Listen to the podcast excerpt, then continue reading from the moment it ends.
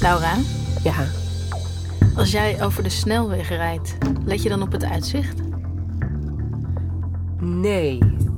Tenzij er opeens zo'n heel raar kunstwerk staat, waarvan ik denk, oh, ze hebben er dus toch over nagedacht dat mensen iets te kijken moeten hebben. En dan denk ik ook vaak, maar is dat niet verspilde moeite, want het is hier toch gewoon lelijk. Want je wilt er gewoon naar huis of naar je bestemming en je wilt er zo snel mogelijk komen. En als je in de file staat, dan ga je toch eigenlijk ook niet om je heen kijken. Of doe jij dat wel? Ongesigneerd. Een serie over onopvallend design.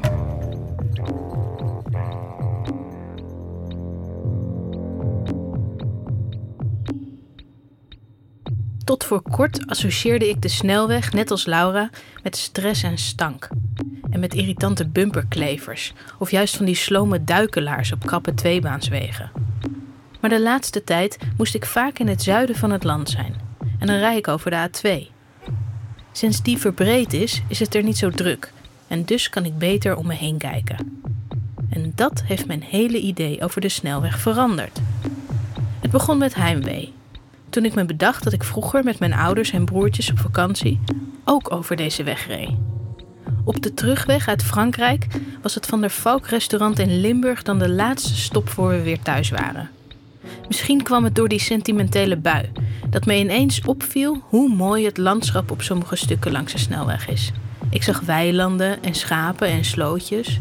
Of er stond een rij bomen langs de weg en toen die ophield zag ik een mooie kerktoren in de verte liggen. Soms ligt de weg hoog, zodat ik over het landschap uitkeek, en dan weer laag, zodat ik er echt doorheen zoefde. Op andere stukken zag ik helemaal geen landschap, maar alleen geluidsschermen. Maar die hadden dan wel allemaal een escherachtig patroon met vogels. Een soort snelwegschilderijen eigenlijk. En toen dacht ik ineens, wie bepaalt eigenlijk wat ik hier allemaal zie? Wie zit er achter het ontwerp van de A twee?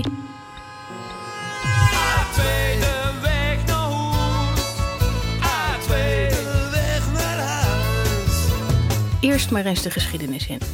De A twee is een van de oudste snelwegen van Nederland en het eerste stuk van Vianen naar Zaltbommel werd in negentien zesendertig geopend. Op twaalf april negentien vierenvijftig volgde het stuk van Amsterdam naar Utrecht. Het was het eerste grote wegenbouwproject na de Tweede Wereldoorlog. Die van Amsterdam naar Utrecht wilde, moest tot voor kort gebruik maken van de beruchte weg langs de Vecht. Over een afstand van maar achtendertig kilometer telt die weg liefst honderdzesentwintig gevaarlijke bochten. Van een gevaarlijke kronkelweg langs de Vecht werd de Rijksweg twee een kaarsrechte snelweg. Daardoor kon je twee keer zo snel van Amsterdam naar Utrecht rijden. Deskundigen hebben uitgerekend dat deze weg alleen al een benzinebesparing van twee miljoen liter per jaar oplevert. De A twee werd tot in de jaren negentig in verschillende etappes uitgebreid en aangepast. Soms over wegen die nog stamden uit de tijd van Napoleon. De aanleg van snelwegen gebeurde door Rijkswaterstaat in samenwerking met Staatsbosbeheer. Daarbij werd niet alleen nagedacht over hoe zo'n weg technisch in elkaar moest zitten, maar ook hoe die eruit moest zien. Dat blijkt als ik in Delft langs ga bij architect Wilfried van Winden. Wilfried van Winden, architect bij W A M-architecten en uh, wij maken gebouwtjes.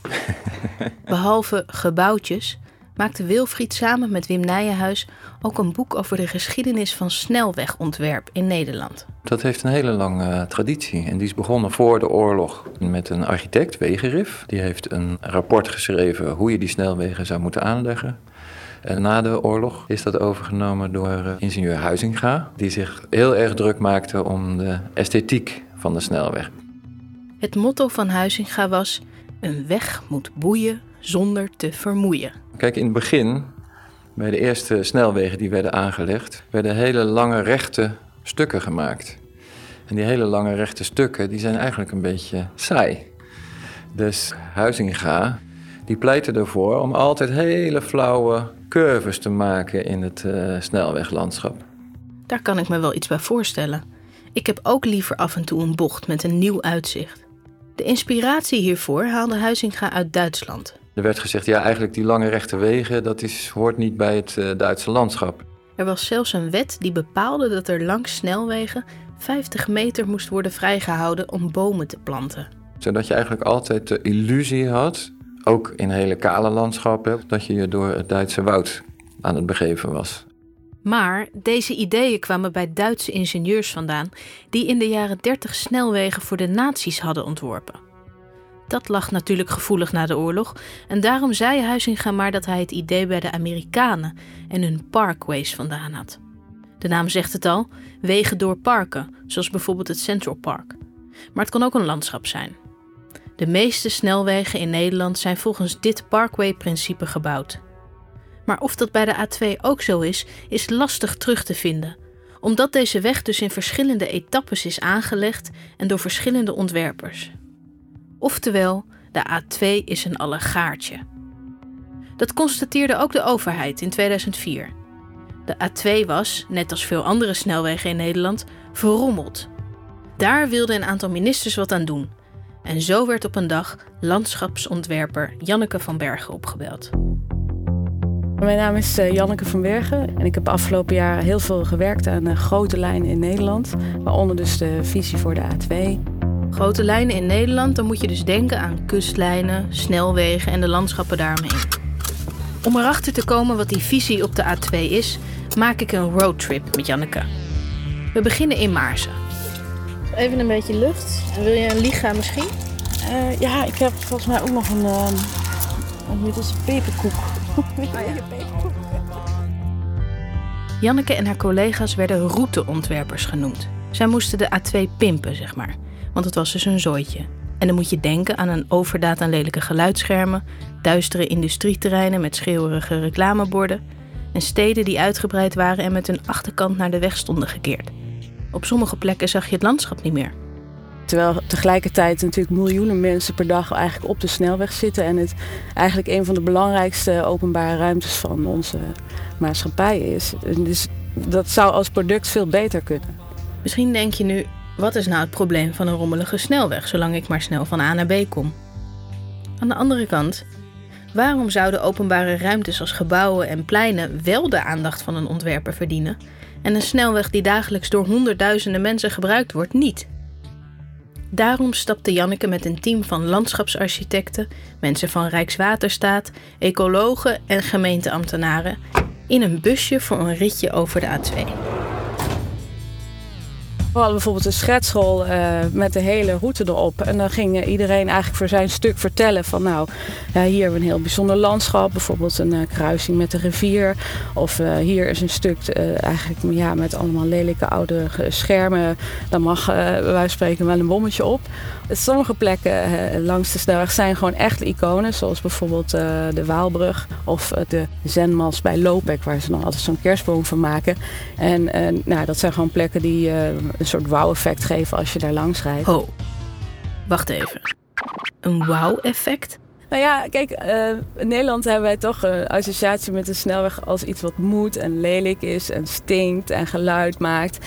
Dus eigenlijk is rijden op de snelweg voor heel veel mensen niet leuk in Nederland. Maar uh, toch is het zo dat je snelwegervaring ook heel leuk kan maken. En zo'n wauw-effect is toch even een leuk moment als je daar langs rijdt. In Frankrijk blijken de grote tolwegen zelfs met elkaar te concurreren op dit soort wauw-effecten. Een weg moet er afwisselend zijn, met mooie zichtpunten die het rijden leuk maken en je wakker houden. Er wordt daar zelfs elke twee jaar een prijs voor de mooiste snelweg uitgereikt. In negentien zevenennegentig was dat de A achthonderdzevenendertig bij Saint-Rochefort.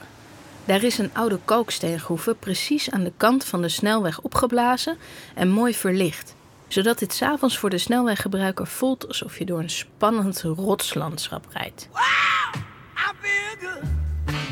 Die uitgelichte wauw-effecten zijn volgens Janneke ook een oplossing voor een ander probleem.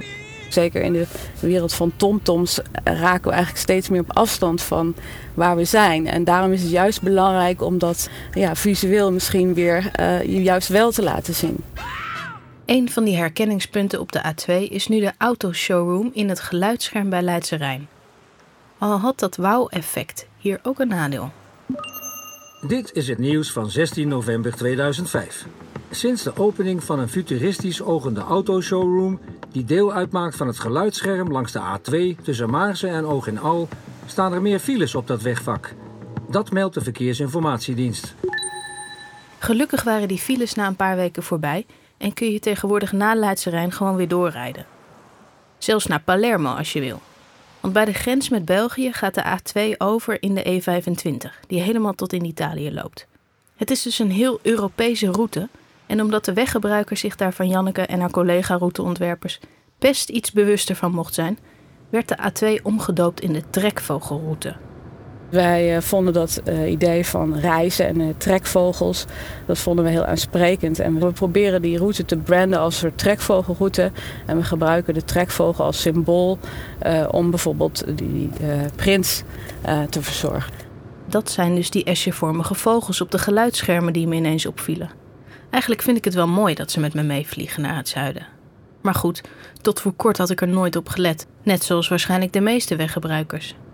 Zou Janneke niet meer waardering voor haar werk krijgen als er meer file stond? Vraag ik me af. Nou ja, daar heb je wel gelijk in. Maar ik denk dat de eerste functionaliteit van de snelweg natuurlijk nog steeds is dat je gewoon uh, voortbeweegt. Het mooiste vind ik toch dat je snelwegontwerp maakt. Dat je gewoon rijdend die vrijheid kan ervaren. En uh, ook gewoon de, de schoonheid van het landschap of de plek waar je dan bent uh, kan ervaren. Dat is toch het belangrijkste. Sinds ik op die schoonheid ben gaan letten, is een ritje op de A twee voor mij een feest geworden. Op sommige stukken ligt het landschap op ooghoogte en dan weer word ik door het wegdek opgetild, een brug of een heuvel over. Dan kijk ik van bovenaf uit op de uiterwaarden van de Lek of het Maasdal. Alsof iemand het camerastandpunt veranderd heeft. Zo zoef ik door het landschap. Eigenlijk alsof ik in een roadmovie zit. Ja, dat is natuurlijk ook een hele filmische ervaring. Dat komt natuurlijk omdat je een ervaring in de tijd hebt. De verschillende zichten. Er wordt heel bewust uh, op een bepaalde plek de bomen weggelaten, zodat je een panorama hebt of een zicht op een uh, kerktoren. Of een, daar wordt natuurlijk allemaal heel bewust uh, naar gekeken. Wilfried heeft nog een mooiere vergelijking. Het is eigenlijk een soort choreografie, hè? Vooral die, als je die curve mooi maakt. En in de Duitse literatuur wordt het ook wel vergeleken met een uh, tango-serenade bijvoorbeeld. Hè? Dat je uh, zo mooi gewiegd wordt door het uh, landschap. Voortaan denk ik bij mijn ritjes over de snelweg dus aan een gepassioneerde tango. Met het landschap als dansvloer en de andere weggebruikers als danspartners. Dat scheelt vast ergernissen en stress. Misschien ben ik nu ook wel sneller thuis.